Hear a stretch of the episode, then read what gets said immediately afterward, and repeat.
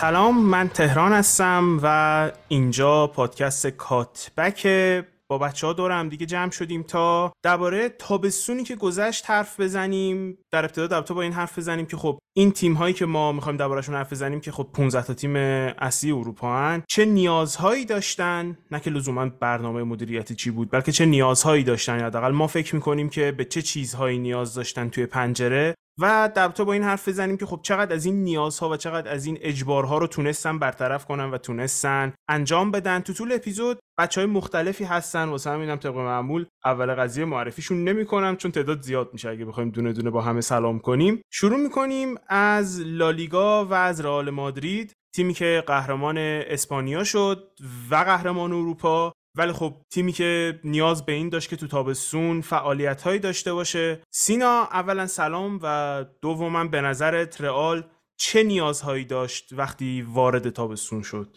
خب منم سلام عرض می‌کنم خدمت همه شنوندای عزیز و بچه‌ای که الان هستن و بچه‌ای که قرار اضافه بشن. از رال اگه بخوایم شروع بکنیم ما پنج تا اولویت داشتیم برای این تابستون که باید بهشون توجه می‌شد و باشگاه نسبت بهش نگاهی می‌کرد تو بازار. اولویت اول دفاع وسط بود که ما عمق خیلی کمی داشتیم فصل پیش تا جایی که واقعا مدافع نداشتیم و وایخو میومد بازی می‌کرد و طرفداران میترسیدن که با اومدن رودیگر این ضعف برطرف شد تا حد زیادی. اولویت دوم وینگر راست بود که باشگاه همچنان داره تعلل می‌کنه. شاید گزینه مطلوبش رو تو بازار پیدا نمی‌کنه و بین فدریکو والورده و رودریگو این جایگاه داره مدام تغییر می‌کنه و بازی‌ها هی تقسیم میشه بین این دو نفر. اولویت سوم دفاع راست بود. یه بازیکنی که بیاد هم آینده باشگاه رو تأمین بکنه. هم اینکه الان کار به چالش بکشه که باز هم گزینه 100 درصد مطلوبشون تو بازار نبود و شاید گزینه که مانیتورش کرده بودن پدرو پورو بود که با فعال کردن بندش توسط اسپورتینگ رفت. اسپورتینگ و شاید باشگاه تو تابستون آینده بخواد دنبال دفاع راست باشه. اولویت چهارم هافبک دفاعی بود که یک بازیکن رو می‌خواستم برای آینده باشگاه و اینکه ذخیره کاسمیرو باشه در کوتاه مدت که با توجه به خروج ناگهانی کاسمیرو می‌تونم اینطور بگم الان با آفبک دفاعی فیکس تیم تبدیل شده شاملی که خرید خیلی خوبی بود و الان بعد از چند تا بازی که انجام داده کاملا نشون داده که آماده است برای رقابت کردن و سطح خیلی بالایی داره. و اولویت پنجم مهاجم که ذخیره بود که بنزما با توجه به اینکه 35 سالش داره میشه نیاز داره یه بازیکنی باشه که دقایقش مدیریت بشه و تا حد زیادی تو بازی لالیگایی مخصوصا به تیم کمک بکنه و ما یه option دوم داشته باشیم که اگر بنزما خسته بود یا حتی محروم بود و مصدوم بود بتونیم ازش استفاده بکنیم که این مورد رخ نداد.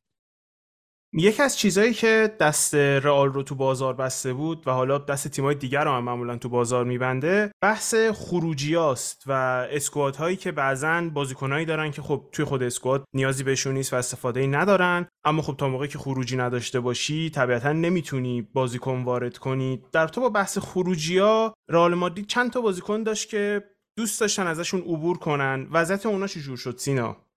خب غیر از کاسمیرو که توضیح دادم خیلی ناگهانی اصلا از تیم رفت. بیل مارسلو و ایسکو قراردادشون تموم شد و از تیم خارج شدن. یوویچ و مایورال رو ما تونستیم بالاخره رد بکنیم و تا حدی اون جای خالی پیدا شد برای اینکه مهاجم اضافه بکنیم. کوبو که استعدادی بود که ما به صورت رایگان جذبش کرده بودیم و مال آکادمی بارسلونا بود هم رفت سوسیداد و تقریبا مشخص شد که باشگاه اگر برای آینده هم بخوادش یه بند 50 درصد حق فروش از آینده رو داره که ممکنه بعدا اینطور ازش استفاده بشه که باشگاه بیاد کوبا رو بخره به قیمتی ولی 50 درصد از مبلغ پرداخت نکنه. و ویکتور چوست ماریو خیلا بلانکو گوتیرز که مال آکادمی باشگاه بودن هم جدا شدن. حالا بلانکو قرضی بود خیلا رو مثلا ما فروختیم به لاتسیو دائمی بود. و ژسوس رینیر هم یه فصل قرضی قرار تو ژیرونا سپری بکنه که اینا خروجی های ما تو این باشگاه بودن. و سه تا بازیکنم بودن که نتونستیم ردشون بکنیم هر جوری که بود. ماریانو آسنسیو وایخو و اودریوزولا که بعد از گذشت تور پیش‌فصل وایخو از این لیست در اومد و همون سه نفری که گفتم یعنی ماریانو آسنسیو و اودریوزولا باقی موندن.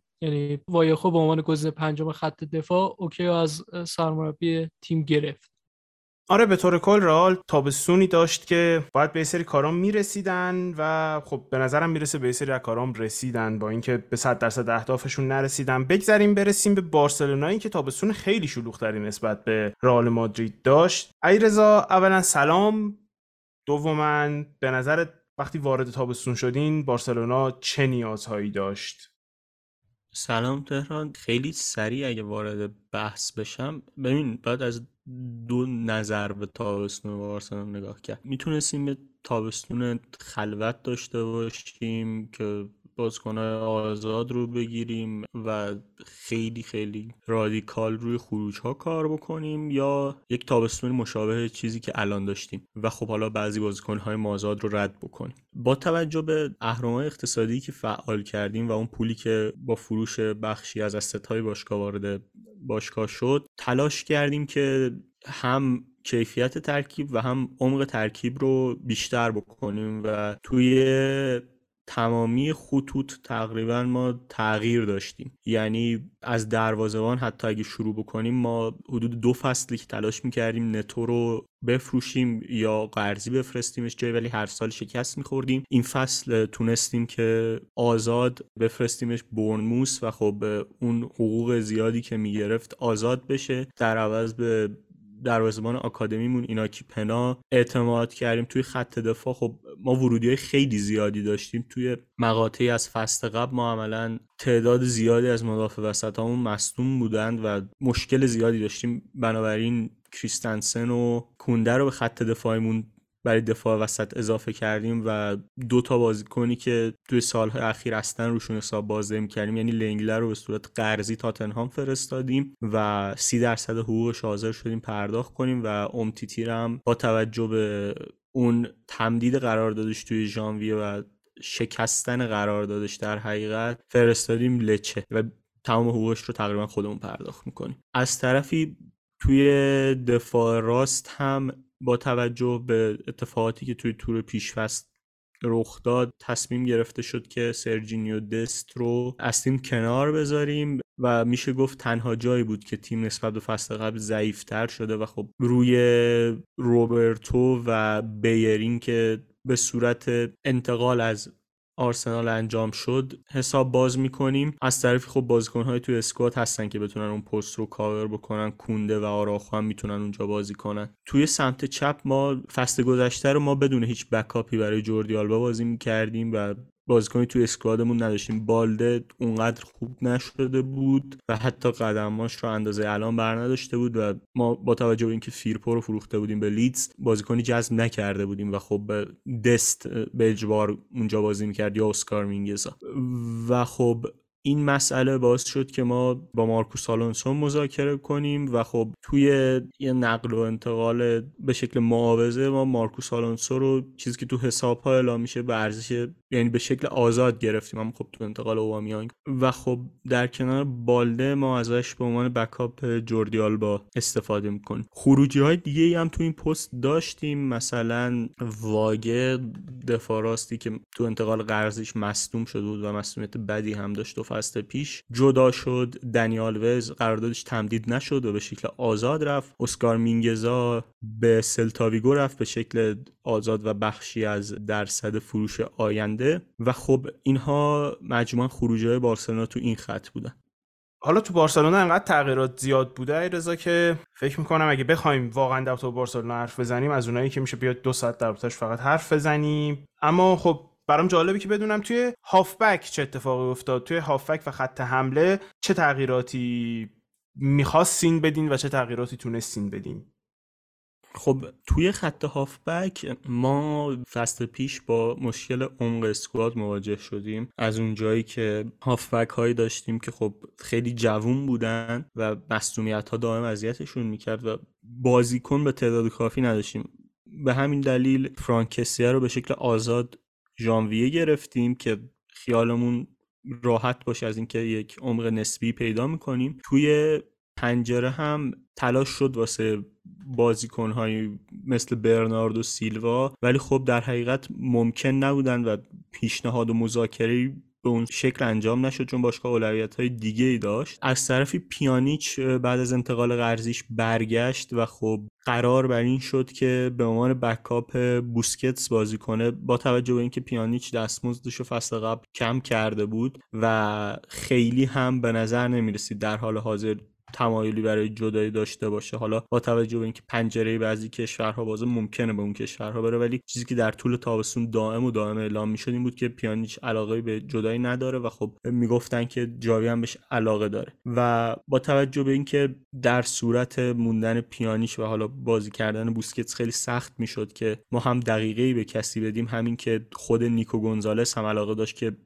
پشت سر هم و بیشتر دقایق رو بازی بکنه ترجیح بر این شد که نیکو گونزالس قراردادش رو دو سال تمدید بکنه و به صورت قرضی بره والنسیا اونجا بازی کنه تا هم اهداف تیم برآورده شه هم خودش به خواستش برسه. از طرف دیگه ما یک هافبک از ریسینگ گرفتیم. یک انتقالی که تقریبا مشابه انتقال پدری بود. یعنی ما 5 میلیون یورو پرداخت می‌کنیم و خب option هایی که در طول قرارداد فعال میشه می‌تونه تا حدودا 20 میلیون انتقال رو افزایش بده مبلغ transfer رو. پابلو توره این بازیکن بود و خب مشخص نیست چقدر بهش دقیقه می‌رسه و بیشتر واسه تیم بی بازی می‌کنه تیم بارسا اتلتیک یا تیم اصلی ولی خب با توجه به کیفیتی که داشت بارسا ترجیح داد این مبلغ رو پرداخت بکنه. بحث فروش فرانکی دیونگ با توجه به دستمزدش داغ بود و خب خیلی سردرد عجیبی اطراف باشگاه و اصلا اخبار عجیبی بود دور باشگاه که در نهایت دیونگ فکر می‌کنم به خواسته که از اول پنجره داشت رسید و به قراردادش پایبند موند و موندنی شد تو بارسلونا علیرغم تمام فشارهایی که روش گذاشته شده بود. از طرفی ما یک خروجی دیگه هم توی این بخش زمین داشتیم. ریکی پوی بازیکنی که از لاماسیا اومده بود بالا و خب مربی های بارسلونا جز ستین هیچ بهش اعتماد نکرده بودن هم رفت MLS و اون هم با شیوهی مشابه اسکار مینگزا جابجا جا شد. یعنی انتقال آزاد و درصدی از فروش آینده. در مورد خط حمله هم که پرسیدی ما خب وضعیت جالبی فصل پیش نداشتیم. بعضی بازی سرجینیو دست بازی می‌کرد و خب بازیکنان آکادمی زیادی حتی برای پست های مختلف اون جلو بازی کردن از جودکلا و آخوماچ و عبده و این دست بازیکن ها و خب مصدومیت ها هم اذیتمون کرد. ما بعد از اون تقویتی که توی ژانویه شدیم در حقیقت اون راه رو تقریبا ادامه دادیم. قرارداد دمبله بعد از اون همه هاشی و دردسر برای دو سال تمدید شد. برای پست وینگر راست علاوه بر دمبله ما رافینیا رو از لیدز یونایتد گرفتیم. انتقالی که به پیشنهاد جوردی کرویف انجام شد و خب با ارتباطاتی که لاپورتا agent رافینیا داشتن یعنی دکو عملا ممکن شد واسه بارسلونا و خب اون هم ماجرای به نسبت طولانی داشت. از طرف دیگه ما توی سمت چپ تغییر بزرگی نداشتیم. آنسوفاتی حضور داره که هنوز fit نیست فران تورس و ممفیس می‌تونن اون سمت رو کاور بکنن. و برای پست مهاجم نوک ما سراغ لواندوفسکی رفتیم. اون هم یک حالت مشابه انتقال رافینیا داشت. رابطه پینی زهاوی و لاپورتا خیلی به انجام این انتقال کمک کرد. و خب لواندوفسکی با مبلغ 45 به علاوه 5 میلیون پاداش به بارسلونا منتقل شد. اون بخش بیشتر نکتهش برای ما اینه که خروجی های زیادی داشتیم یعنی ما تو خط حمله کویادو رو به شکل قرضی به الچه فرستادیم. از طرف دیگه ما جوتگلا رو با 5 میلیون به کلاب بروژ فروختیم. همچنین انتقال های مثل کوتینیو، اوبامیانگ و ترینکائو رو داشتیم که بهترین در حقیقت فروش هامون در طول تابستون بودن. ری ماناج بازیکنی که قرضی به سریا فرستاده بودیم رو هم باز هم با فرمول مشابه انتقال مینگسا و پویگ به واتفورد فروختیم. عبده هم بازیکنی که قرار بود برای تیم اصلی و تیم دو بازی بکنه و خب با توجه به مصدومیت های ما بیش از حد برای تیم اصلی بازی کرد. قراردادش رو این نیکو تمدید کرد و با انتقالی قرضی رفت اوساسونا. از طرفی ما یک خروجی دیگه هم داشتیم انتقال مارتین بریتویت به اسپانیال انتقال به این شکل بود که بازیکن یه قسمتی از قرارداد دو سالش رو دریافت کرد و خب قراردادش فسخ شد و به اسپانیول رفت. خیلی تابستون شلوغی بود برای بارسلونا و خب در نهایت این تمام چیزهایی بود که اتفاق افتاد.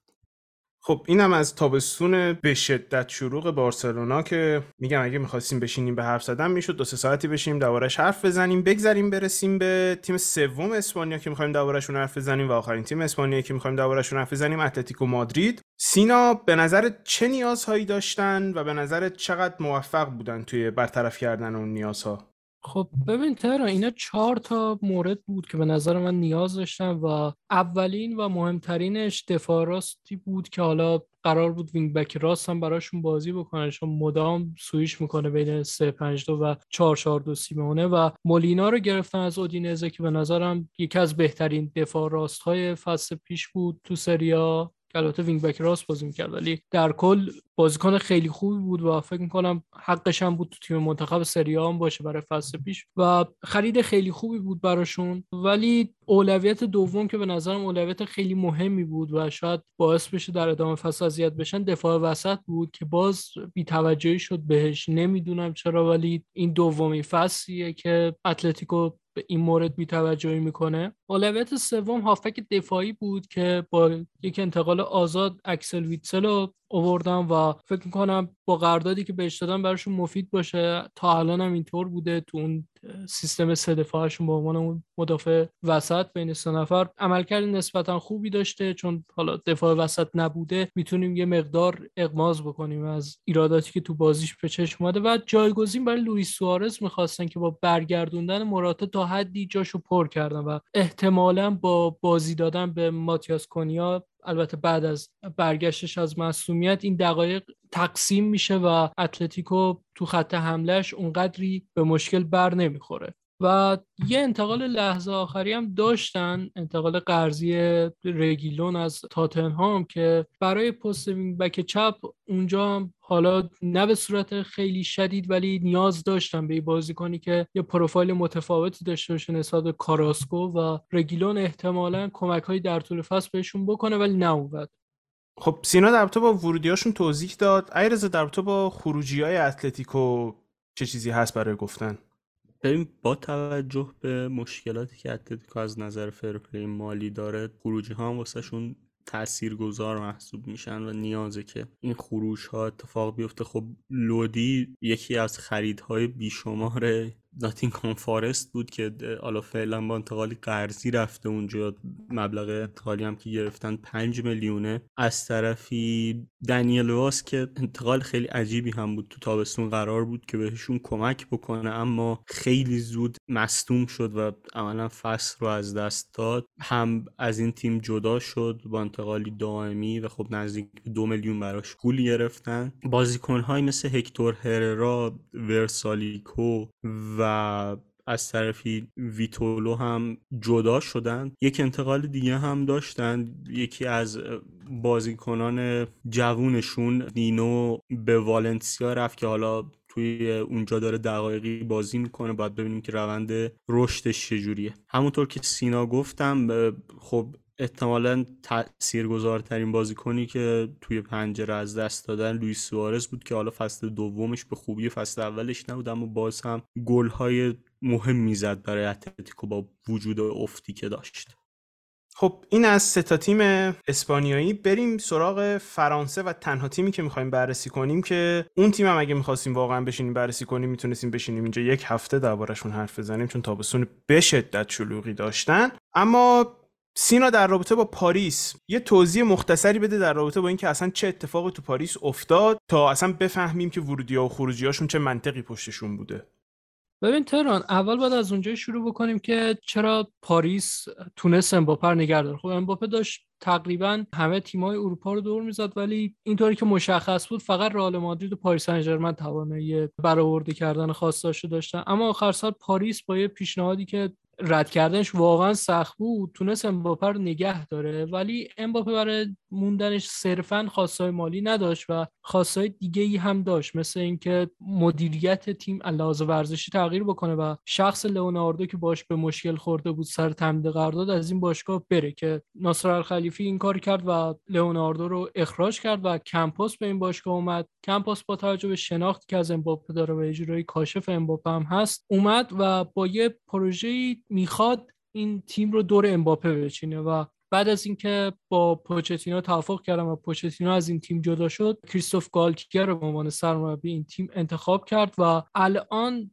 پاریس داره با یک سیستم سه دفاعی کار جلو می‌بره و تیم تا حد زیادی دور امباپه ساخته شده. اما بازیکن هایی که اضافه کردن هم کاملا پروفایل های متفاوتی هن نسبت به بازیکن هایی که در چند سال اخیر پاریس به خدمت می‌گرفت و میمدن تو این تیم بازی می‌کردن تو این دوره ای که پاریس وارد فوتبال اروپا شده به صورت جدی و یه باشگاه حرفه‌ای به حساب میاد اکثر بازیکن‌هایی که به این تیم می اومدن با یک دیدگاهی می اومدن که قرار اینجا تا زمانی که قرارداد داریم یه پول خوبی در بیاریم و یه فوتبالی هم بازی بکنیم. ولی کاملا مشخص بود که یه دیدگاه مالی دارن صرفا به این انتقالشون و دوست دارن بیان و این پوله رو بگیرن. اونقدری روی فوتبال متمرکز نبودن. اما ورودی های امسالشون مثل ویتینیا مثل نوردی موکیله مثل رناتو سانچز فابیان رویز کارلس سولر و هوگو اکیتیکه بازیکن های تلنتی که شاید بعضیشون حتی خیلی بیشتر از اون چیزی که باید نشون دادن به عنوان یک استعداد و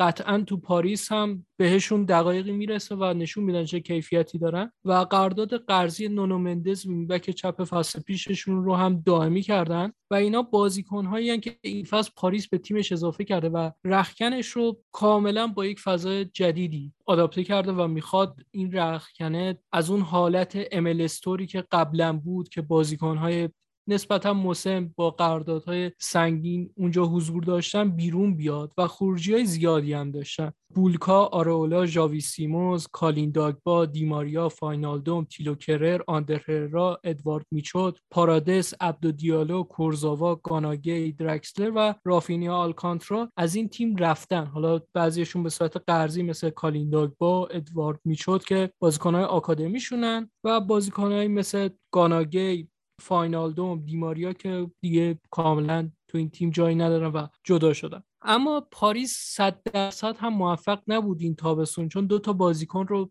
قصد داشتن حتما رد بکنن ولی موفق نشدن. هم به خاطر دستمزد بالایی که داشتن هم تیم هایی که می اومدن سراغشون باب میل بازیکن ها نبودن. کیلور ناواس و ایکاردی بازیکنهایی بودن که پاریس نتونست موفق بشه این پنجره ازشون عبور بکنه و یه فصل دیگه همراهشون هستن. پروژه تو نگاه اول پروژه جذابیه. قطعا سه سال وقت می‌خواد تا این تیم کاملا زیر رو بشه تا ما ببینیم تاثیر این بازیکن هایی که اومدن و قرار در آینده اضافه بشن روی این تیم چقدر بوده. اما برای شروع من فکر می‌کنم پاریس شروع خوبی داشت و باید ببینیم این سیستم این مربی و این پروژه‌ای که پاریس شروع کرده به کجا می‌رسه. حالا اتفاقی که افتاد برای پاریس این بود که حداقل مولینا از خبرنگارای نزدیک به باشگاه که معمولا خبرهای جنجالی هم بیرون میده میگفتش که امیر قطر خیلی ناراضی بوده از وضعیت پاریس و در واقع تمام این تحولات از امیر قطر شروع شده که میگن ناصر الخلیفی رو بازخواستش کرده تو قطر. اما به حال یه چیزی که اشاره کردیم بود که به نظر میسه فعلا دارن با سه بازی می‌کنن اما عمق چندانی توی خط دفاع ندارن. مخصوصا که دنبال اشکرینیار بودن و نتونستن بهش برسن. فکر می‌کنی که این قضیه چقدر واسهشون جدی باشه و فکر می‌کنی که تو ژانویه دنبال تقویت اون پست باشن یا نه؟ واقعیتش من فکر می‌کنم ژانویه دوباره به بازار برمیگردم برای دفاع وسط. اما در مورد اشکرینیار من فکر می‌کنم یک مقدار تعلل کردم برای پیشنهاد آخر. کاملا مشخص بود. از دو هفته قبل از روز deadline دیگه پاریس هیچ عکس‌العملی نشون نمی‌داد به درخواست اینتر در که می‌شد اون رقم انتقال بالاتر بره و این انتقال صورت بگیره. ولی این کارو نکردن. در مورد عمق خط دفاعشون خب سه تا مدافع دارن یعنی راموس مارکینیوش و کیمپمبه روی نیمکت پمبله مدافع جوون آکادمیشون هست که می‌خوام بهش دقایقی رو بدم و دنیلو پریرا رو هم به عنوان گزینه پنجم خط دفاعش در نظر گرفته. اینطور که مشخص بود تو بازی آخر هم بازی کرد به عنوان دفاع وسط راست و احتمالا تو لیگ یک بازیهایی که آسون تره سرخیو راموس قرار استراحت بکنه و دقایقش مدیریت بشه و دنیلو پریرا بازی بکنه و همینطور پمبله. ولی اینطور که مشخصه چون سیستمشون قرار سه دفاعه باشه و با همین سه دفاع ادامه بدن ژانویه یا مدافع وسط دیگه حتما به خدمت می‌گیرن. بگذریم از فرانسه و برسیم به آلمان و طبق عادت از قهرمانشون شروع بکنیم. تیم بایر مونیخ که فکر می‌کنم موقع که وارد تابستون شدن تنها ایراد بزرگی که می‌شد رو اسکوادشون گذاشت دفاع راستشون بود. اما یهویی کل تابستونشون کنفیکم شد. علیرضا چه اتفاقی افتاد دقیقا تو تابستون تو بایرن و چقدر فکر می‌کنی که به اهدافشون رسیدن؟ خب بایرن هم تابستون خیلی خیلی شلوغی داشت.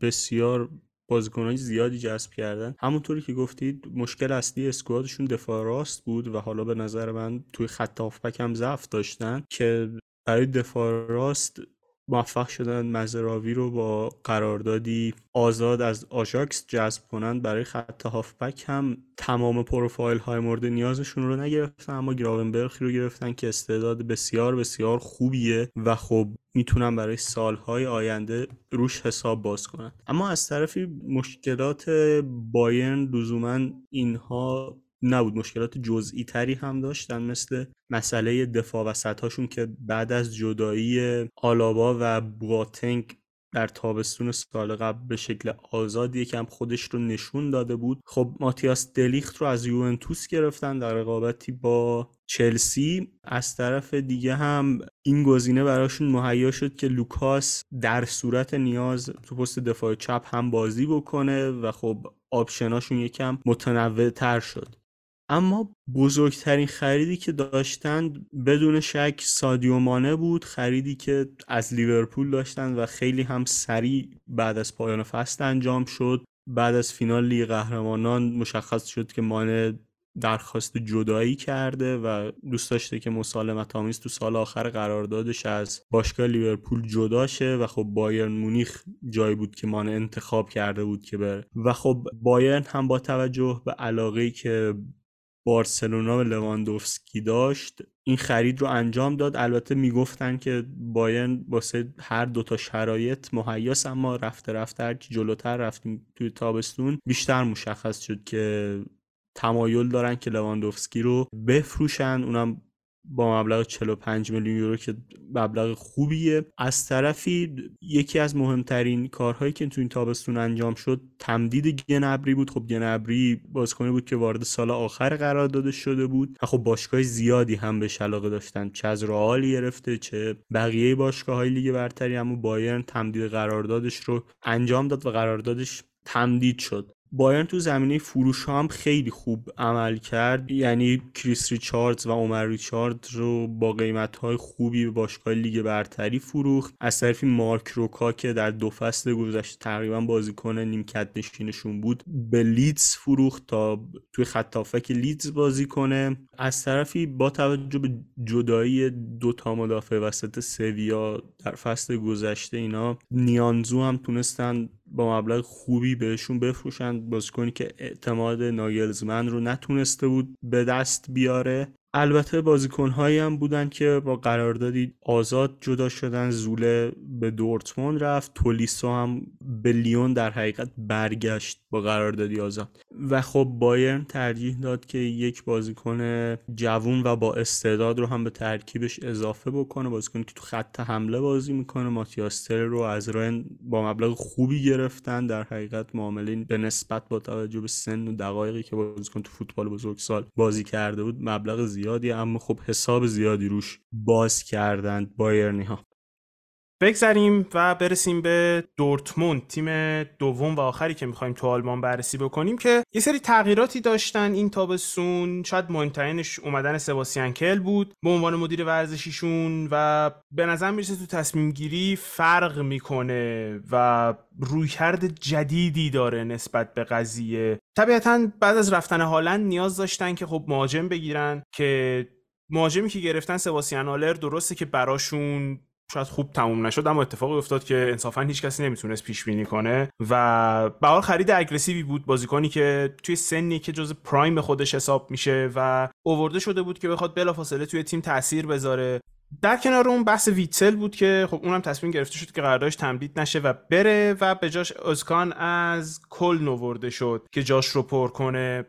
در کنار اون موزل دیگه ای که دورتموند سال هاست که داره موزل دفاع راسته که نتونستن دربارش کاری بکنن هرچند که حرفش بود که بخوان مونیر رو بفروشن اما نتونستن هیچ کاری در رابطش بکنن. توی پست دفاع چپ هم مشکل نیکو شولتز بود که خب کوالیتی لازم رو نداره اما نتونستن کسی رو پیدا کنن که بفروشنش. در کنار اونها مشکل دفاع وسط هم بود که تصمیم گرفتن که دست به انقلابی بزنن توی دفاع وسطشون. بازاگادو تمدید نکنن آکانجی هم تصمیم گرفتن که تمدید نکنن و در نهایت به سیتی بفروشن و نیکوش لوتربک رو از فرایبورگ بگیرن و زوله هم تونستن آزاد از بایرن بیارن. به طور کل تغییراتی که تو دورتموند ایجاد شده شاید یه ذره زیاد باشه. هم سرمربی هم مدیر ورزشی هم کل خط دفاع هم بازیکنهای دیگه که اضافه شدن. اما فکر می‌کنم گذر زمان بهمون نشون بده که این شدت و این اگریسیویتی که تو بازار داشتن آیا تصمیم درست بوده یا نه؟ در نهایت الان فکر نمی کنم بشه خیلی با اطمینان دربارش حرف زد. در ادامه هم مجبور شدن که خب برای جایگزینی آلر مودسته رو از کلن بیارن که تو با قیمت منطقی هم آوردنش و فکرم نمی‌کنم بیشتر از یک فصل یا تا موقعی که حداقل آلر سالم بشه بازی کنه چون برنامه‌ای که داشتن این بود که نمی‌خواستن کسی رو بیارن که در بلند مدت جای موکوکو رو پر کنه. براشون مهمه که موکوکو تمدید کنه. و خب یه بازیکنی که بالاخره تونستن آبش کنن و بالاخره تونستن ردش کنن هم بورکی بود که بالاخره به صورت موفقیت آمیز این بازیکن از دورتموند جدا شد و با کوبل تو دروازه ادامه میدن.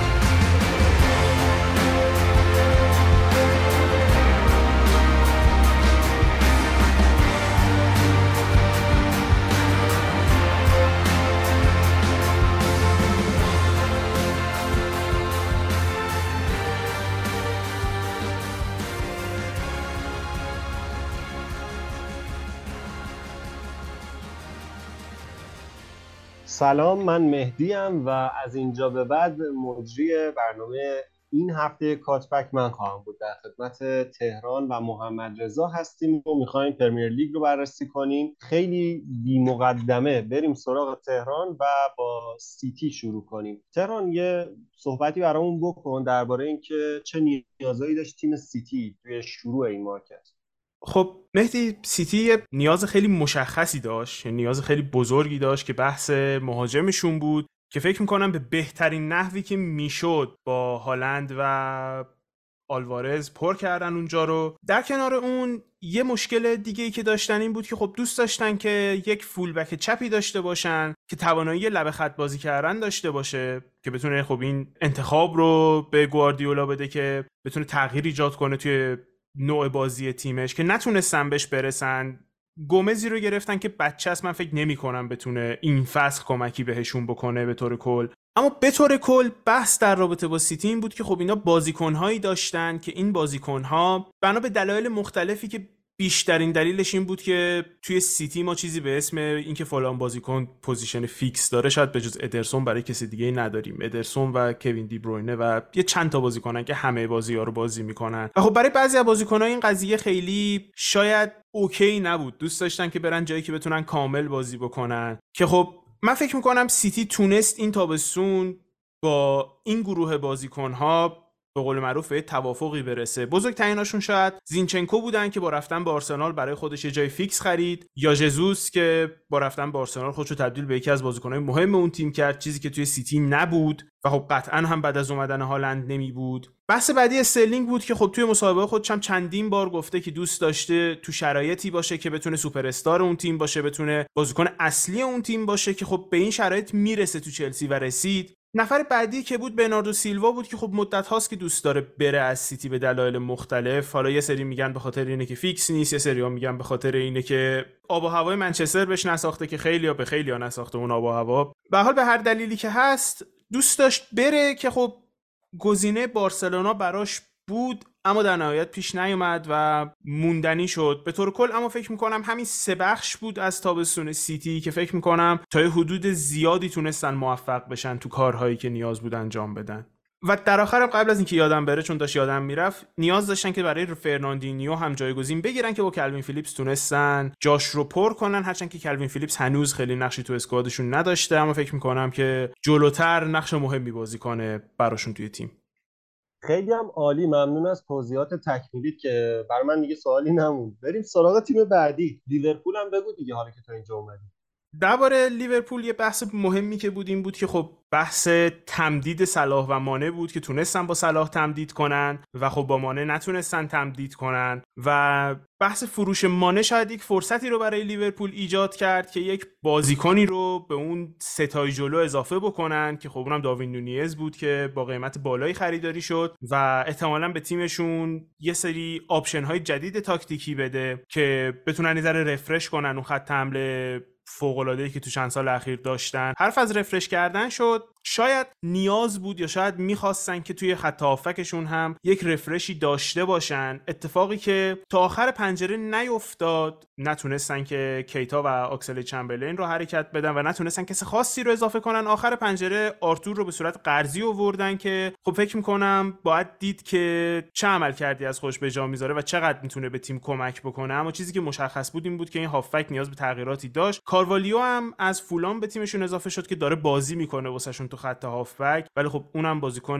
به شدت جوونیه. یکی دیگه از نکاتی که برای لیورپول برای من حداقل مد نظر بود گرفتن backup برای fullback راست بود که تونستن کالوین رمزی رو بیارن. که خب بتونه backup ی باشه برای آرنولد هرچند که اصلا نظر سطح خب طبیعتا نزدیک بهش نیست اما نداشتن کسی رو که بتونه تو اون position بازی بکنه و کیفیت خوبی داشته باشه و خب تونستن که یه نفر رو اضافه بکنن تو اون پست و اسکوادی که داشتن رو نگه دارن یا تا یه حدودی ریفرش کنن.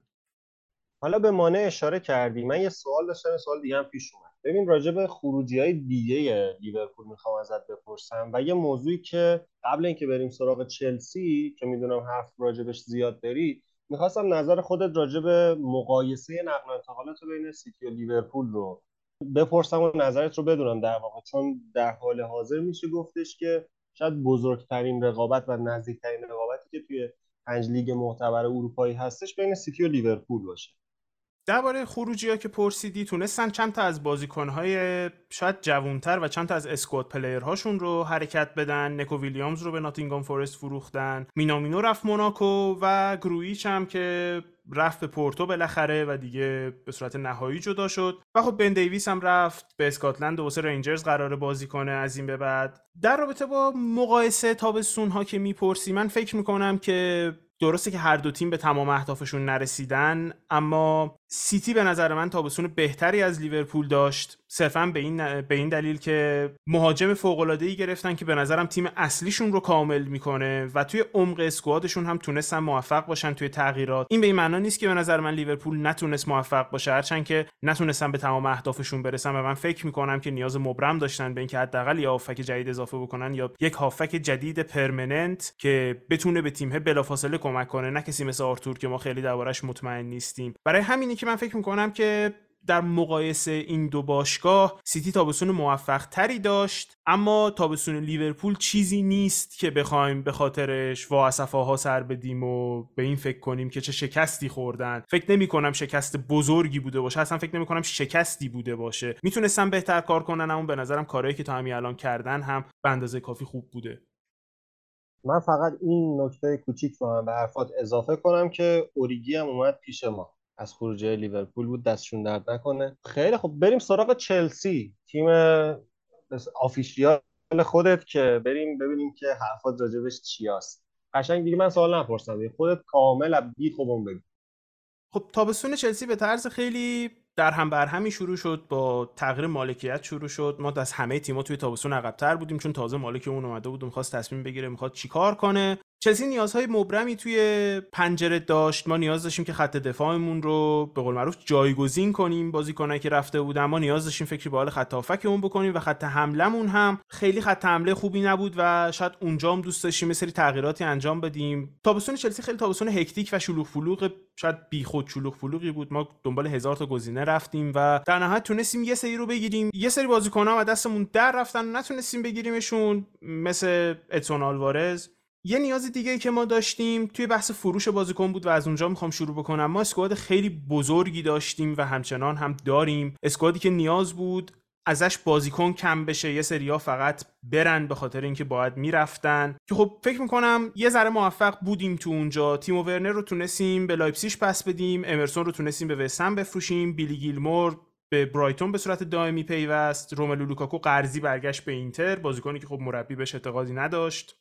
مالانگسار و بچههایی هم از باشگاه جدا شدن به صورت قرضی و دائمی. در کنار اونا رودیگر کریستنسن آلونسو هم که آزاد جدا شده بودن. بازیکنهای دیگه ای امثال مت میازگا موسوندا کندی که گذاشتیم برن و یه سری بازیکن دیگه هم که قرضی جدا شدن. امثال آمپادو هاتسونادوی که خب نیاز بود که بالاخره برن جایی که بازی بکنن. بحث آخری هم که هست اینه که خب ما با راس بارکلی و دنی درینک واتر هم قرارداد و فسخ کردیم. در درینک واتر البته خودش قراردادش تمام شد ولی با راس بارکلی قرارداد و فسخ کردیم چون دیگه براشون هیچ راه حلی پیدا نمی‌شد. توی بازیکن خریدن هم خب ما توی همونطور که گفتم تقریبا همه جای زمین بازیکن نیاز داشتیم. تونستیم از فرصت بازار استفاده کنیم و استرلینگ رو به تیم اضافه بکنیم. بازیکنی که احتمالاً quality زیادی به تیممون اضافه می‌کنه. همینطور کولیبالی که اونم فرصت بازار بود یک سال قراردادش مونده بود و ما تونستیم مدافع با تجربه به خط دفاعمون اضافه بکنیم. علاوه بر اونا توی خط دفاع ما دو تا خرید دیگه داشتیم. یکیشون وزلی فوفانا wonderkid لستر بود که بعد از مسئولیتی که داشت ما تونستیم بگیریمش و به تیممون اضافه شد. بازی قبلیمون هم بازی کرد. در کنار اون تونستیم کوکوریا رو از برایتون بگیریم. بازیکنی که سیتی دنبالش بود و تصمیم گرفتن در نهایت که دنبالش نرن که خب چلسی دنبالش رفت و چلسی تونست بگیرتش. توی خط هافک ما تونستیم که دو تا از بهترین استعدادهای انگلیس و اروپا رو اضافه بکنیم. کاسادی از اینتر اومد و کارنی از استون ویلا اومد. هر دو با هزینه های نسبتا بالایی اضافه شدن به تیم. من توقع ندارم هیچ کدومشون به تیم اصلی کمکی بکنن. اما به حال به تیم اضافه شدن. و تو خط حمله هم ما برنامه داشتیم که بازیکنهای بیشتری اضافه بکنیم در کنار استرلینگ. برای مثال رافینیا کهشون بود که در نهایت نشد و اوبامیانگ اضافه شد. روز آخر نقل و انتقالات هم برای اینکه خط هافکمون رو یه ذره بخوایم دستی به سر گوشش بکشیم دنیس زکریا رو از یوونتوس قرضی آوردیم که در کل همونطور که گفتم تابستون به شدت شلوغ و به شدت در هم بر همی بود. اما فکر می‌کنم بازیکنهایی که اوورده شدن شرایطی دارن که نمیشه بلافاصله دربارشون نظر داد. شاید به جز استرلینگ که تقریبا می‌دونیم چی می‌خواد به تیم اضافه بکنه بقیه هر کدوم یک ستاره بغل اسمشون هست که حالا این چی جوری میشه اون چی جوری میشه این چی کار می‌کنه اون چی کار می‌کنه. و به گذر زمان متوجه میشیم که چه چیزی واسه ارائه دارن. در کنار اینا هم من فکر می‌کنم باید به گلگر و برویام اشاره بکنیم که برویام 6 ساله تمدید کرد و بازیکنایی که قرضی خارج از باشگاه بودن و به نظر می‌رسه که امسال توی اسکوادمون نقشی می‌تونن بازی کنن. مرسی تهران ممنونم ازت. با تموم شدن صحبت راجع به چلسی میریم سراغ تیم بعدی توی جدول تاتنهام و بدین منظور منم میرم سراغ محمد رضا که هم یه تغییری باشه تنوعی بشه هم کم کم زمینه رو آماده کنیم که بریم سراغ آرسنال محمد رضا محمد رضا اولا سلام و اینکه شروع کن صحبت کن راجع به تاتنهام دیگه. چه نیازایی داشتن؟ چقدر به نظر برطرف شد؟ راجع به خروجیاشون چه نظری داری؟ سلام مهدی. خب اومدیم سراغ شمال لندن و اولا سراغ رقیب چموش عملی ما. خب ببین هم تاتنهام و بعدن که آرسنال می‌خوایم صحبت بکنیم من فکر می‌کنم پنجره نقل و انتقالاتی داشتن که شاید نقطه مرجع باشه برای سالهای بعدیشون. و از این لحاظ خیلی تاثیرگذار بود. خود تاتنهام هم خب بعد از اینکه کنتر رو از فصل پیش به استخدام گرفتن و مربیشون شد خب تو ژانویه اومدن تقویت هایی داشتن مثل بنتانکور و کولوسفسکی رو اضافه کردن به تیمشون و کنته این ایده داشت که وقتی که حالا تیم وارد Champions League شده باید squad کام کاملتر و عمیقتری داشته باشه بتونه توی هم رقابت های مثل کاپ مثل جام حذفی جام اتحادیه و حتی یو و همزمان توی لیگ یک یازده تای رقابتی داشته باشه و توی هر پست دو بازیکن داشته باشه که بتونن خوب چرخش داشته باشن و ازشون استفاده بکنه. و اونجایی که ما می‌بینیم تقریبا تونستن کار خوبی بکنن. خب می‌بینید با سرمایه‌گذاری که پنجره کردن و اون بیانیه‌ای که شاید حالا سران تاتنهام دادن و خرجایی که حالا انجام شد یک سرمایه‌گذاری خوبی بود که فکر کنم کنته ای که خیلی سخت راضی میشه هم خوشنود بود بعد از این پنجره و ازش سوالم شد که آره من واقعا راضی هستم خریدایی که شده و اسکوادی که داره شاید برای اینکه یک پنجره و دو پنجره حالا بگیم بهتر وارد باشگاه تاتنهام شده عملکرد مناسبی بوده. خب ببین اولین کاری که کردن و فکر کنم مهمترین کاری که بوده اینی که عمقشون اومدن تقویت کردن. اگر به بازیاشون و شروع فصل هم نگاه بکنیم خیلی نرم بهتره بگم که اضافه کردن اون خریدایی که داشتن. بازی اول کلا اومدن با همون 11 تایی که لیگو خیلی خوب به پایان رسوندن شروع کردن. بعد کم کم دیدیم که پرشیچو اضافه کردن. خب خریدی بودی که کنته شاید بازیکنی بودی که از همه بیشتر اعتماد داشته به شاگرد خودش بوده و بعدم گفتش که شاید یکی از بهترین wing back های جهانه. 20 رو اضافه کردن که خب بتونن تو وسط زمین هر وقت که نیاز به استراحت باشه برای هویبرگ یا حالا بنتانکور بازی بکنه با یک قیمت خوبی خریدن یک خرید خیلی خوبی من فکر کنم بود یک بازیکنی که تو Premier League ثابت شده و خیلی از تیم‌ها شاید بعدها که می‌رفتن و پنجره جلوتر می‌رفت می‌رفتن سراغش ولی خب تاتنهام خیلی زود تونست توافق کنه باش.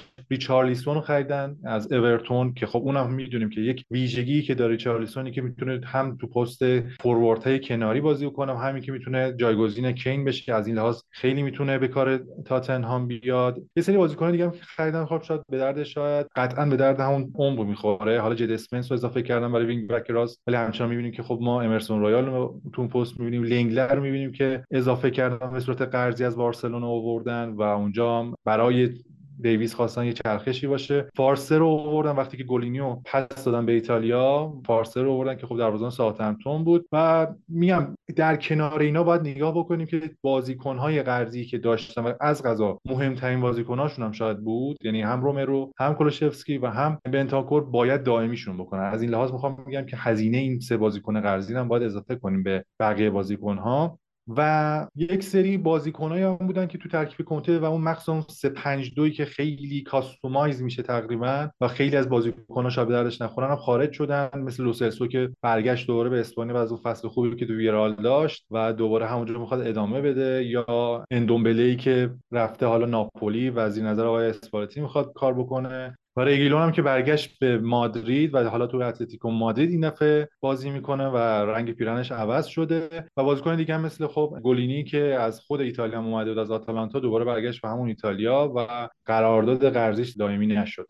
و در کنار این بازیکنایی که حالا شاید شاخصتر بودن توی تیم یه سری بازیکنان مثل برایان خیل که یه فصل قرضی رفته بود اسپانیا برگشت به تیم و هری وینکس بازیکنی که خب شاید جا نداشت اون ترکیب و برای اینکه بتونه تو squad نهایی تیم ملی انگلیس باشه رفت تیم سمپدوریا که بتونه اونجا ثابت بازی بکنه. یک بازیکن دیگه هم خریدن که حالا به عنوان talent بیشتر شناخته میشه. دستینی اودوجی از اودینزه بازیکنی که تو پست wing back چپ درخشش خوبی داشت تو سریا ولی شاید هنوز به مرحله نرسیده که بیاد و در squad اصلی تیم قرار بگیره. به خاطر همین دوباره برگشت به صورت قرضی در اودینزه که تجربه اندوزی بکنه. جو هم که خیلی اعتماد نمی‌شد بهش. بازیکن تیم ملی ولز که احتمال در جام جهانی هم زیارتش بکنیم. به رن رفت و پپ ماتارسار بازیکنی که یک تلنتی بود که خب اون موقع تاتنهام با قیمت خیلی زیادی هم فکر کنم خریداری کرد ولی در متس انگار که عملکرد مناسبی نداشته و سران تاتنهام از قرضی که دادن خیلی راضی نبودن اما به تیم اضافه شده و در تلاشایی هم که شد بتونن به یک تیمی مثل میلان هم میادمه که دنبالش و یا حالا تیمای دیگه که بتونن این بازیکن رو پرورش بدن و آمادهش کنن برای لیگ برتر هم ناموفق بود و در تیم موند. حالا به عنوان گزینه پنجم احتمالاً خط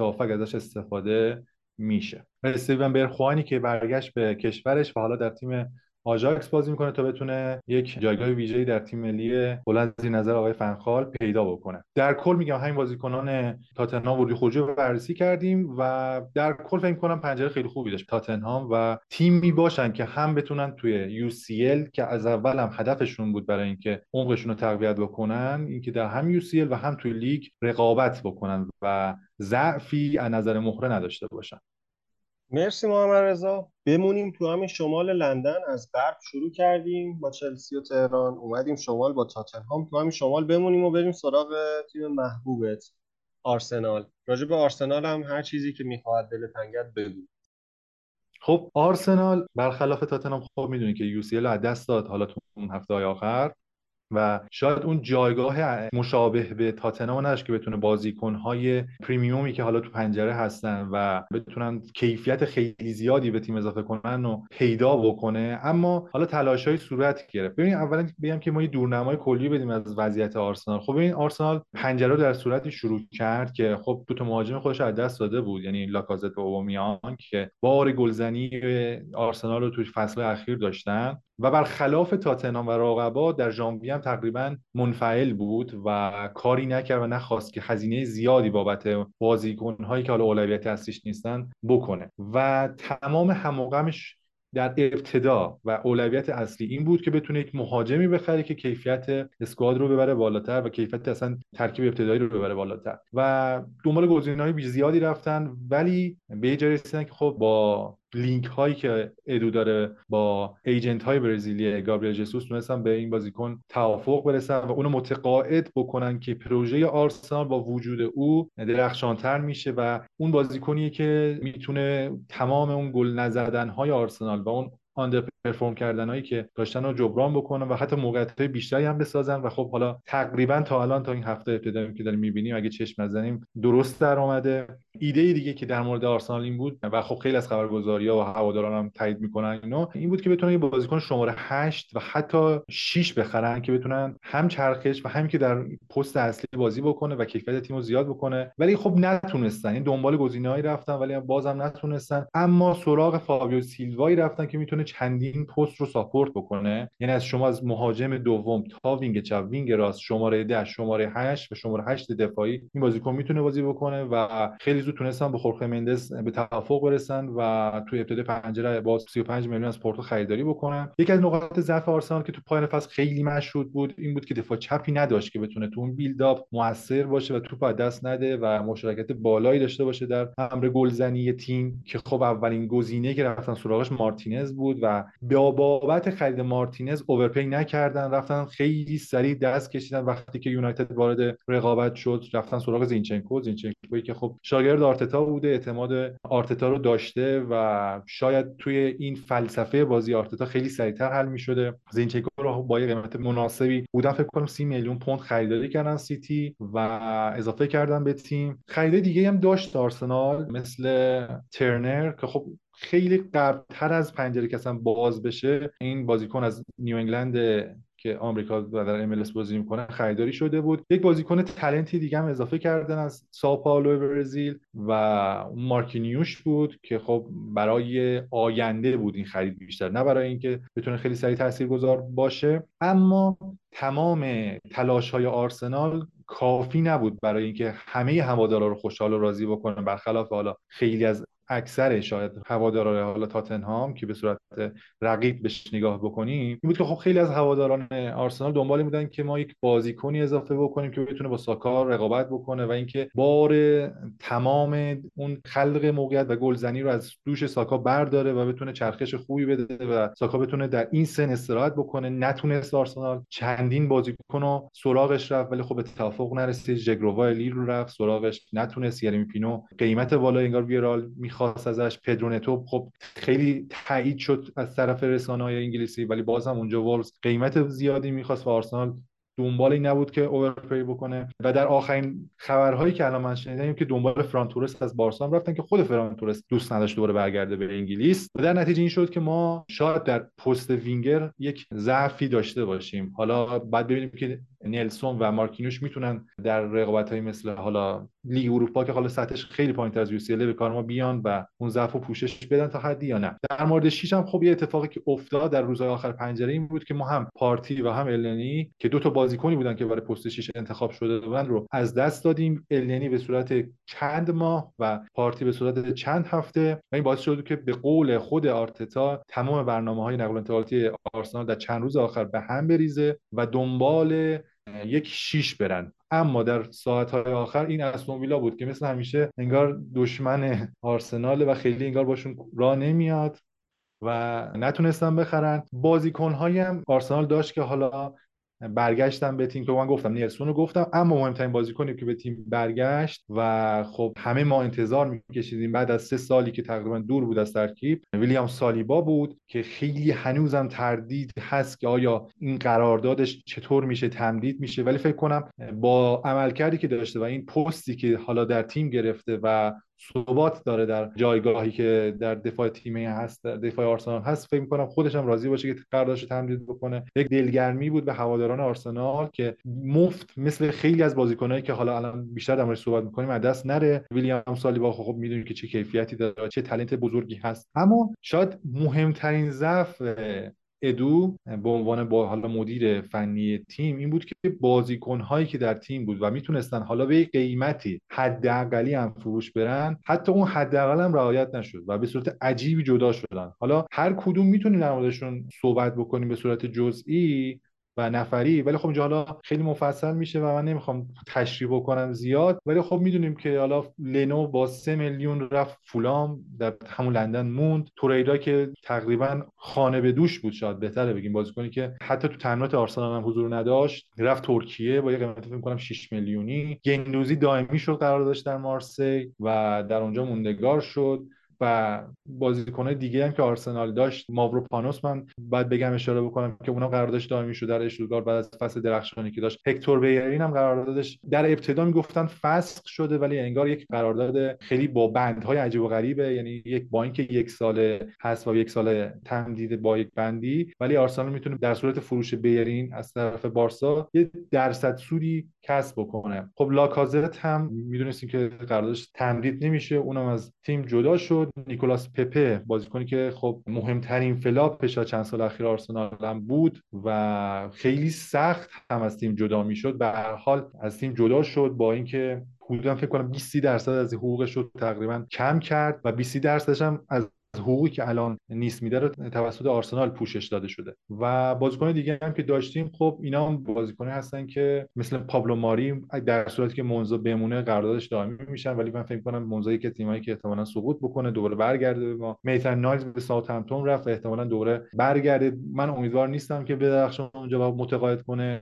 سران ساوثهمپتون رو که دائمی بکنن. نونو تاوارش شاید تنها بازیکنی باشه که با این اتفاقاتی که افتاده و گلزنیایی که داشته و سنی که داره در پایان فصل به یک جایی برسه که گزینه ها و تیم های زیادتری دنبالش باشن و بتونیم یک پول خوبی از فروش این بازیکن به دست بیاریم. در کل بخوام جمع بکنم پنجره آرسنال پنجره بود که متوسط رو به خوب بود. شاید با توجه به مسئولیت ها و نقاطی که الان در زمین هست و می‌تونست بهتر بشه و بهبود پیدا بکنه پنجره خیلی بهتری می‌تونستیم داشته باشیم. ولی باید اینو در نظر بگیریم که کاملا آپگرید شد ترکیب و 11 نفری که توی زمین دارن بازی می‌کنن.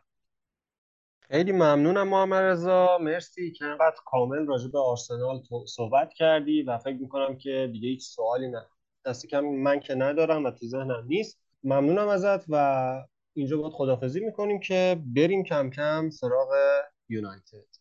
خب برگردیم سراغ تهران. این بار راجع به یونایتد. تهران تمام سوالاتی که در آرسنال تاتنهام سیتی لیورپول و چلسی داشتیم رو راجع به یونایتد هم داریم و لطفا جوابشون رو بگو درباره یونایتد من فکر می‌کنم که یه ذره شرایط خاصتری داشتن. یکی از بزرگترین مسائل در تو یونایتد خب مسئله تغییر سرمربیشون بود و سرمربی جدیدی که آوردن آقای تنهاخ باید تصمیم می‌گرفت که چه کارهایی می‌خواد انجام بده چه بازیکنهایی می‌خواد اضافه کنه و چه بازیکنهایی رو می‌خواد رد کنه.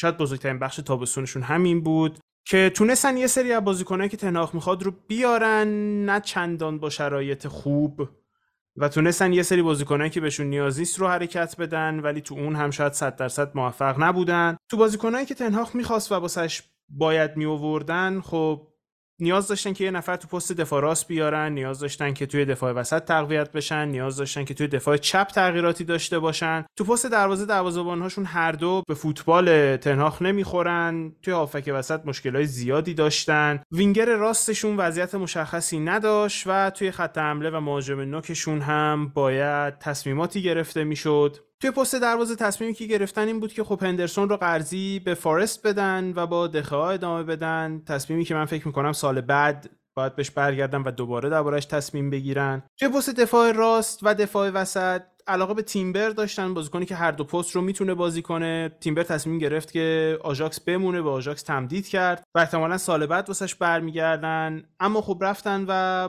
مارتینز رو وردن از آژاکس. که توی خط دفاع بهشون کمک بکنه که من فکر می‌کنم خرید خیلی خوبی بود چون به سبک فوتبالشون می‌خوره. توی پست دفاع چپ هم تصمیم گرفتن که از تلس حرکت کنن و عبور کنن و به جاش مالاسیا رو بیارن. توی خط هافبک و شماره 6 هاشون توی یک خریدی که شاید یه ذره عجیب بود و انتظارش رو نداشتیم کاسمیرو رو آوردن. در کنار کاسمیرو هم اریکسن رو آوردن به صورت آزاد. کسی رو نتونستن لزوما بفروشن. شاید من فکر می‌کردم که بین فرد و مکتامینه یکی رو میفروشن اما خب انقدر تعداد بازیکنایی که دارن کمه که شاید تصمیم گرفتن که نگهشون دارن و تصمیم به شد که جیمز گارنر رو به اورتون بفروشن بازیکن جوونشون و با استعدادشون. که خب باید دید که حالا گارنر تو اورتون چه می‌کنه. توی پست وینگر راست از اول تابستون دنبال آنتونی بودن. در نهایت هم با آنتونی تونستن که به توافق برسن و بیارنش. و در نهایت توی پست مهاجم نوک که خب شاید شرایط از چیزی که فکر می‌کردن هم پیچیده شد. به طور کل یونایتد بازیکنهای زیادی رو به صورت آزاد دست داد. مثل ماتا ماتیچ لینگارد کاوانی پوگبا بازیکنایی که تو اسکوادشون نقش داشتن و خب به صورت آزاد جدا شدن. انتظاری که داشتن این بود که تو خط حمله خب رونالدو رو دارن و می‌تونن یه نفر رو کنارش بیارن که یهویی شاید تابستونشون خیلی تکون خورد با اینکه رونالدو نمی‌خواست بمونه. خب در نهایت تونستن رونالدو رو نگه دارن اما این هم مثل دفاع وسط به نظر من و مثل دروازبان مسئله که سال بعد باید برگردن بهش و دربارش تصمیم بگیرن. فکر می‌کنم که حالا به جز تیمبر که دوباره دربارش اقدام می‌کنن باید گزینه های جدید هم پیدا کنن. هم تو دروازه هم توی پست مهاجم نوک. به طور کل ولی فکر می‌کنم که یونایتد یک تغییر اساسی تو اسکوادش نیاز داره که اصلا ممکن نبود بتونن تو یک تابستون انجامش بدن. یعنی شاید توهم بود که بتونن همه بازیکنهای نیاز... مورد نیازشون رو بگیرن. یک سری از نیازها برطرف شد مثل نیاز به یک دفاع وسطی که بشه روش حساب باز کرد مثل نیاز به یک دفاع چپی که بشه روش حساب باز کرد مثل نیاز به داشتن هافبک هایی که چیزی به تیم اضافه می‌کنن مثل نیاز به وینگر راست. اما من فکر نمی کنم که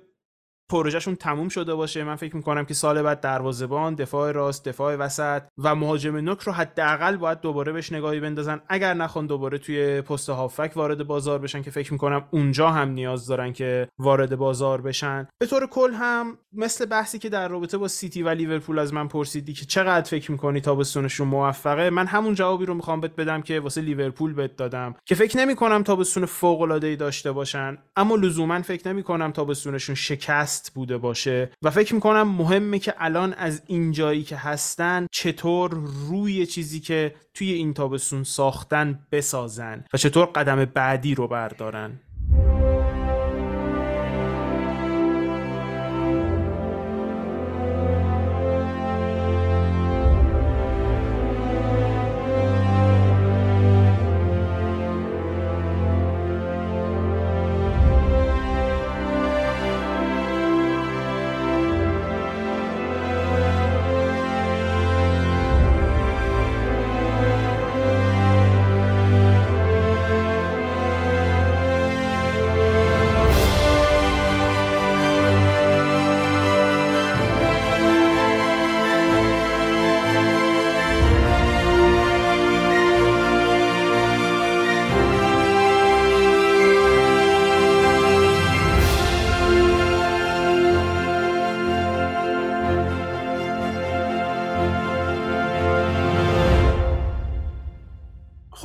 مهدی بذار پاسش بدم به خودت و بریم سراغ سری آ. تیم قهرمان میلان. چه نیازهایی داشتین بعد از اینکه قهرمان شدین؟ چه چیزهایی رو فکر می‌کنی که نیاز بود انجام بدین؟ و فکر می‌کنی چقدر از اون نیازها برطرف شد توی اسکوادتون؟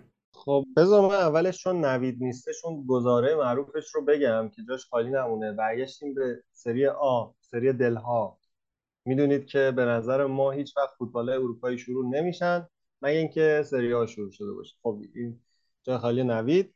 بریم سراغ میلان. ببین راجع میلان اول باید یه چند تا به صورت هدلاین مشخص بگم که بعد دونه دونه بازش کنم. فکر می‌کنم این شیوه بهتریه برای وارد شدن به موضوع. اولش بگم که اصلی ترین مسئله بحث فروش میلان بود که خیلی یهویی اتفاق افتاد و اول یه گروهی خیلی بولد شده بود که قرار بخره ولی اون گروه کنسل شد. یک مالک دیگه ای روی کار اومد و همین یکی دو روز پیش از زمانی که ما داریم ضبط می‌کنیم به صورت رسمی میلان از مالکیت الیوت به مالکیت گروه ردبرد و آقای جری کاردیناله در اومد. خب حالا این از این. اولویت هایی که داشت میلان یعنی چیزهایی که به صورت پیتروار بخوایم بگیم خرید جایگزین برای بازیکنانی که جدا شدن به صورت آزاد بود خرید توی خط حمله بود به خصوص توی وینگر راست دفاع وسط مطمئن پست ده اگر فرصت بازار شد فروش بازیکنان مازادش رو طبیعتا جایگزین کردن اون بازیکن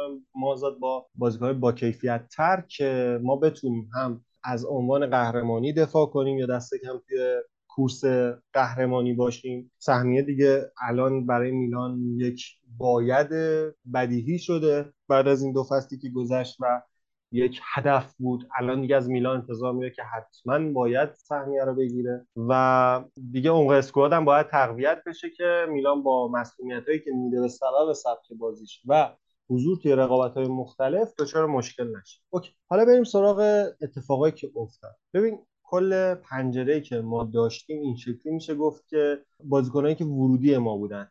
شارل دکیتلاره بود مالک چاو بود آستر ورانکس بود دیووک اوریگی و سرجینیو دست اینا ورودی های جدید بودن. ما عدلی و پوبگا رو که بازیکن خودمون بودن قرضی توی تیم‌های دیگر رو امسال به اسکواد اضافه کردیم.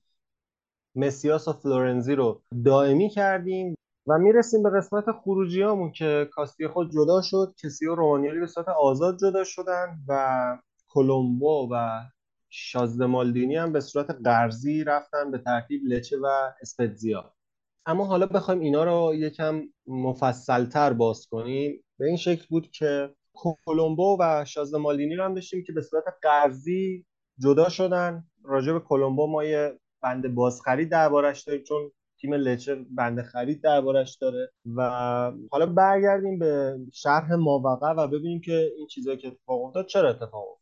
در وهله اول ما باید به پست دفاع وسط فکر می‌کنم نگاه کنیم که پارسال خیلی لنگ می‌زدیم. مجبور شدیم کالورو رو تو اون پست بازی بدیم که از غذا خوب برامون در اومد و یه مقدار شاید نیازمون رو کم تر کرد.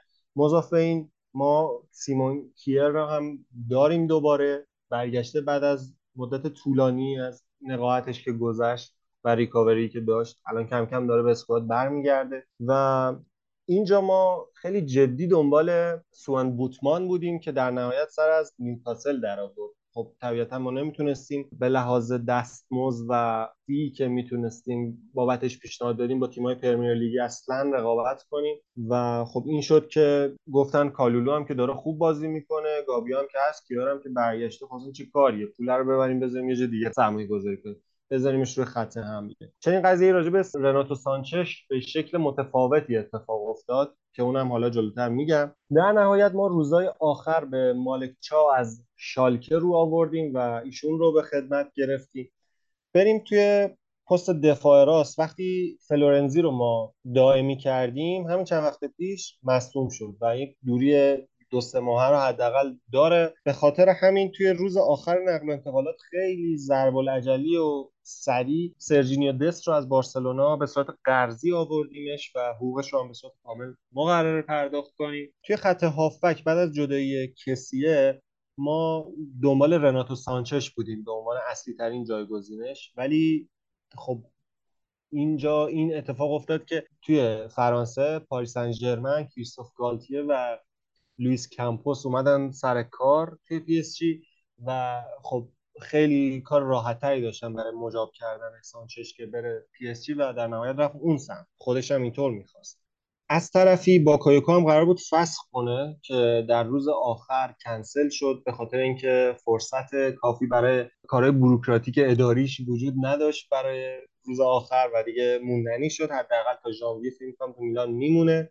در نهایت به روز آخر رسیدیم که آستر فرانکس رو ما به صورت قرضی با بند خرید از وولسبورگ آوردیم و شاید بشه گفت که گل سرسبد نقل و انتقالات امسالمون به خدمت گرفتن شارل دکیتلاره از کلوب بروژ بلژیک بود که بعد از یک مدت طولانی از مذاکرات و رفت و آمدهای محقق شد و تونستیم که یعنی الان دکیتلاره اینطور بگم که گرونترین خرید تاریخ مدیریت پاولو مالدینی در کسوت مدیریت فنی و ازش خیلی انتظار میره. دکیتلاره ما الان ما وینگر راست هم نگرفتیم. خب وینگر راست اینجوری بود که خود جدا شد. okay ولی ما سالماکرز و مسیاس رو داشتیم که یکی از اینا اگر فروش می‌رفت ما یک وینگر راست رو احتمالا به خیلی جدی جذب می‌کردیم که خب فروش نرفت. شاید این سوال هم پیش بیاد که خب مسیاس رو همین امسال قرضیش رو در واقع دائمی کردید چجوری به فروش برسونید؟ ولی خب باید گفتش که این روند آنچنان غیر طبیعی نیستش برای باشگاه که یه بازیکنی رو بخرن و در جا بفروشنش یا قرضش بدن یا هر کدوم این اتفاقا. این چیز خیلی عجیب غریبی نیست. حالا ما دکیتلاره رو داریم ولی خب دکیتلاره قرار نیستش که برای ما مثلا وینگر راست بازی کنه. بیشتر به عنوان یه دهیه که فرصت بازار بود و یه کسیه که خیلی روش حساب باز کردن. حالا شاید بتونه نیازهای ما رو تا حدی توی وینگر راست هم برآورده کنه. مضاف به این راجع یاسین عدلی هنوز این علامت سوال وجود داره که کجای ترکیب قرار بازی کنه به چه شکلی بازی کنه؟ چون اینطوری که به نظر میاد هنوز شرایط جسمانی آماده ای برای حضور توی سری به صورت فیکس نداره و اینکه توی کدوم پستم بازی کنه خود این هم باز محل سواله. و مهاجم نوکم که دیگو کوریگو به صورت آزاد از خیلی وقت پیش آورده بودیم. زلاتان رو ما نداریم تا حداقل ژانویه و داشتن یه مهاجم نوکی که بشه روش حساب کرد. به خصوص توی فلسفه فوتبالی پیولی از اوجب واجبات بود که دیوو کوریگی فکر می‌کنم کیفیت متفاوت تری هم به ما میده. شاید رویچ گاهن عملکرد سینوسی داشته باشه توی پست مهاجم نوک هر وقت ما بازیش میدیم. ولی اوریگی رو میشه مهاجم مهاجم نوک مطمئنتری در نظر گرفت و تطابق بیشتری هم با فوتبالی که پیولی می‌خواد داره و مهاجمی هم هستش که می‌تونه پرس کنه. این کیفیت متفاوتتری به ما میده نسبت به ژیرو. در مورد خروجی هم که خب ما بالاخره تونستیم از شهر کاستی راحت بشیم ولی هنوز نتونستیم از پروفسور بالوتوره عبور کنیم و اینطوری شده که فعلا سرجازی میلانه. اگر فروش می‌رفت ما احتمالا سراغ یه گزینه با تجربه تر می‌رفتیم که بتونه رو نیمکت حداقل جایگزین مناسبی برای تئو باشه. اما خب این اتفاق نیفتاد و فکر می‌کنم که در واقع مرکاتو میلان تا همینجا کافی باشه صحبت راجبش. فقط یکی دو تا نکته اضافه کنم. اونم این که احتمالا احتمالا انتظار میره از اینجا به بعد پنجره های نقل و انتقالاتی برای میلان این ریختی باشه که هر سال حداقل یک ستاره یا نیمچه ستاره به ترکیب اضافه بشه. چیزی که الان مثلا راجع به دکیتلاره اتفاق افتاد. پروفایل این شکلیه که بازیکن جوونی هست. درسته. استعداد هست درسته ولی خب استعدادیه که تقریبا از درخششش مطمئنی. یعنی می‌خوام اینو بگم که ما یا این چنین بازیکنهایی رو در آینده جذب خواهیم کرد که یه مقدار این چنین بازیکن‌ها هم که پول بیشتری باید براشون خرج بشه. یعنی دیگه 7 ده میلیون نه دیگه 30 میلیون حداقل بابتشون بدی و میلان احتمالاً سمت خرید این چنین بازیکنان خواهد رفت. در مقام خرید استعداد و یا اینکه اگر شرایط بهتر بشه خریدای بزرگتر در راه خواهد بود. من فکر می‌کنم تا همینجا کافی باشه در مورد میلان. خیلی هم زیاد حرف زدم. امیدوارم که سرتون رو درد نیفته مجید سلام و اینکه به نظرت اینتر امسال چه نیازهایی داشت و چطور تونستن این نیازها رو برطرف کنن؟ سلام خدمت همه شنونده ها. سلام تهران سلام مهدی. به نظر من اینتر اولین یعنی یکی از بزرگترین مشکلاتی که داشت این بود که باید یه گزینه مطمئنتری برای خط دروازش پیدا می‌کرد و خب با عملکرد ضعیف هندانویش توی چند فصل اخیر این نیاز خیلی بارز بود و خب خیلی زود این اتفاق افتاد و اونانا رو از آژاکس گرفتم. حالا نمی‌دونم چرا بهش بازی نمیده ولی کامل مشخص بود که خود مدیرای اینتر هم به این ضعفشون واقفن و برای پوشش این ضعف اقدام کرده. مورد دیگه که اینتر داشت به نظر من این بود که باید برای خط دفاعشون به خصوص بعد از جدایی رانوکیا یه ذخیره جذب می‌کردن که خب اینم در روزهای آخر پنجره نقل و انتقالات به نظر من با خرید آچربی این اتفاق افتاد. حالا هرچند قرضی ولی خب به نظر من بازیکنی که قطعی میشه و احتمالا تو طول فصل کمکشون می‌کنه. در مورد سایر پست های دفاعی از جمله wing back چپ و راست بعد از جدایی پریشیچ اینا احتمالا نیاز داشتن که یه گزینه ذخیره برای اون پست بگیرن. ولی خب با حضور یکی مثل دیمارکو فکر کنم از این پست چشم کردن و خب احتمالا با گوزنس و دیمارکو و حتی دارمیانی که می‌تونه اون سمت بازی کنه این فصل ادامه بدن و در سمت راست هم خیلی مشتری برای دونفریز بود ولی خب تونستن نگهش دارن و با جذب بلانووا تونستن یه ذخیره مطمئنی هم داشته باشن هرچند که بازیکن جوونیه ولی خب مستعد نشون داده خودشو. تو خط هافبک اینا خب فصل گذشته به وضوح برای پستی که بروزوویچ بازی می‌کنه یا پست 6 ذخیره مناسبی نداشتن و در صورتی که بروزوویچ نبود اینا به مشکل میخوردن. تونستن یه جوون با استعدادی رو جذب کنن. کریستیان استانی از امپولی اومد فصل گذشته عملکرد خیلی خوبی داشت و به نظر من توی طول فصل می‌تونه کمکشون کنه به خصوص برای استراحت دادن به بروزوویچ برای سایر پست های خط هم با توجه به اینکه خروجی داشتن از جمله وسینو و ویدال که فکر کنم آزاد جدا شدن نیازمند این بودن که یه سری بازیکن جذب کنن که بتونه حداقل نیمکت خوبی داشته باشن. تونستن میخیتاریان رو از روم بگیرن و یه جورایی ذخیره هاکان باشه و برای پستی که بارلا بازی می‌کنه ذخیره مناسبی نتونستن پیدا کنن هرچند بازیکنهای مثل گالیاردینی داشتن ولی خب طبیعتا از نظر کیفیت این دوتا بازیکن خیلی متفاوت هستن. آگومه هم برگردوندم ولی خب ظاهرا اینزاگی بهش اعتقاد نه و دوباره قرضی جدا شد. از دیگه خروجی های اینتر میشه به الکسیس سانچز اشاره کرد که حالا هر چقدر دیر چون که اینا می‌تونستن با فروش الکسیس سانچز و خارج شدن از بحث دستمزدش برای دیبالا اقدام کنن. ولی خب کم از نظر زمانی به مشکل خوردن و ولی خب در نهایت الکسیس سانچز رو به مارسی فروختن و در خط حمله هم با دائمی کردن قرارداد کره تونستن این بازیکن رو حفظ کنن. هرچند فصل گذشته حالا به خاطر مسئولیت و کم بازی کردن اونقدر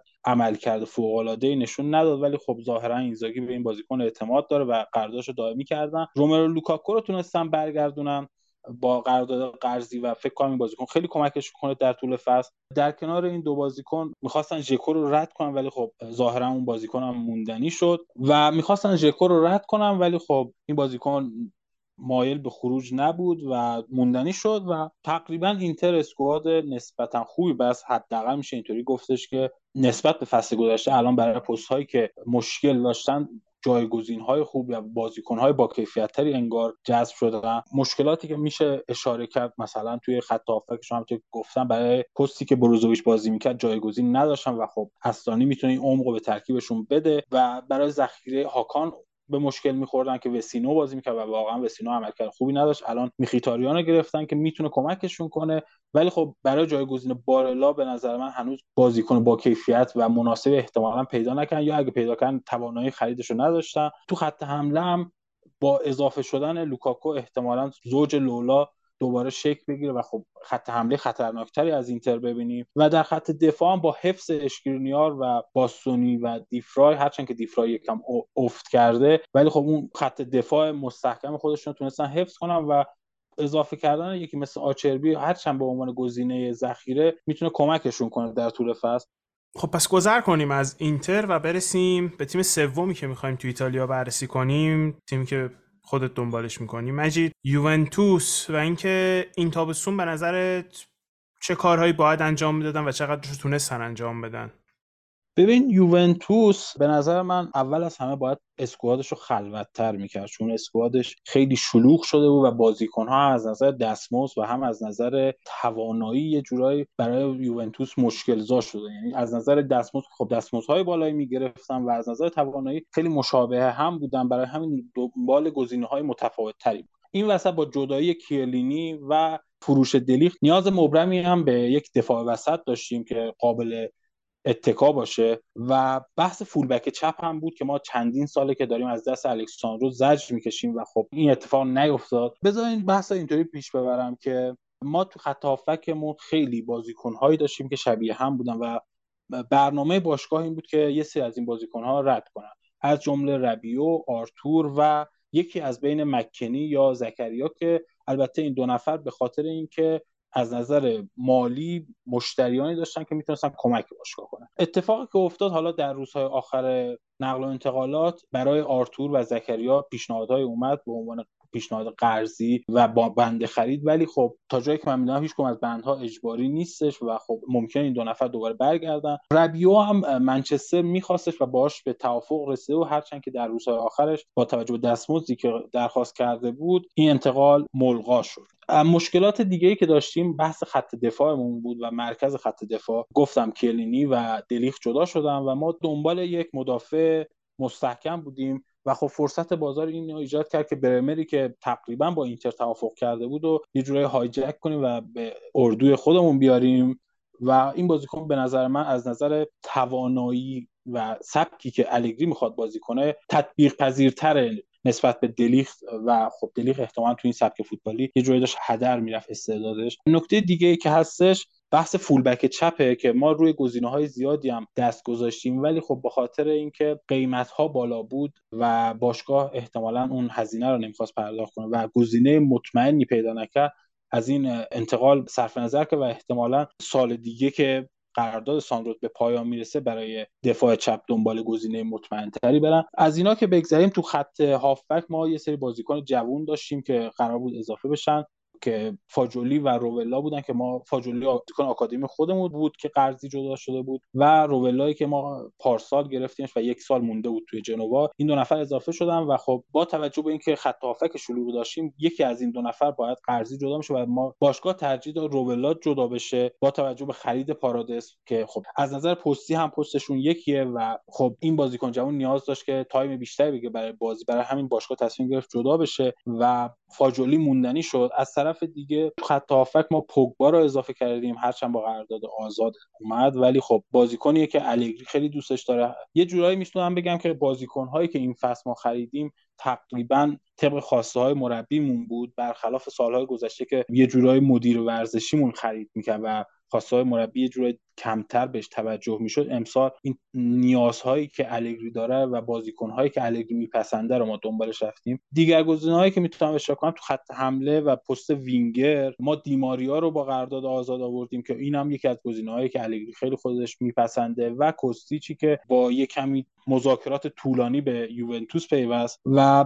در روزهای پایانی نقل و انتقالات هم برای ذخیره ولاهویچ تونستیم میلیکو اضافه کنیم و خب این بازیکن این کمک رو به ما می‌کنه که همه بازی ها ولاویچ فیکس نباشه و بتونیم بهش استراحت بدیم. از ورودی ها و بازیکن که این فصل بهمون اضافه شدن گذر کنیم ما یه سری بازیکن داشتیم که از باشگاه جدا شدن. ماتیاس ترک همونطور که اشاره کردم به بایرن پیوست قرارداد قرضی دمیرال با آتالانتا قطعی شد. رولند و ماندراگورا بازیکنی که ما خیلی این چند فصل قرضش می‌دادیم و اونور بالاخره فروختیمش به فیورنتینا. آرتور ملو و زکریا همونطور که اشاره کردم به به ترتیب به لیورپول و چلسی پیوستن. دیبالا بازیکنه که خیلی هم صحبت بود این اواخر پنجره در موردش باهاش تمدید نکردیم و به صورت آزاد به روم رفت. برناردسکی دیگر بازیکنی بود که اونم آزاد جدا شد و برفت تورنتو و در نهایت از شر دستمزد داگلاس کاستا هم راحت شدیم و این بازیکن بالاخره از یوونتوس رفت. همینطور قرارداد رمزی هم فصل شد و این بازیکن هم از یوونتوس جدا شد. از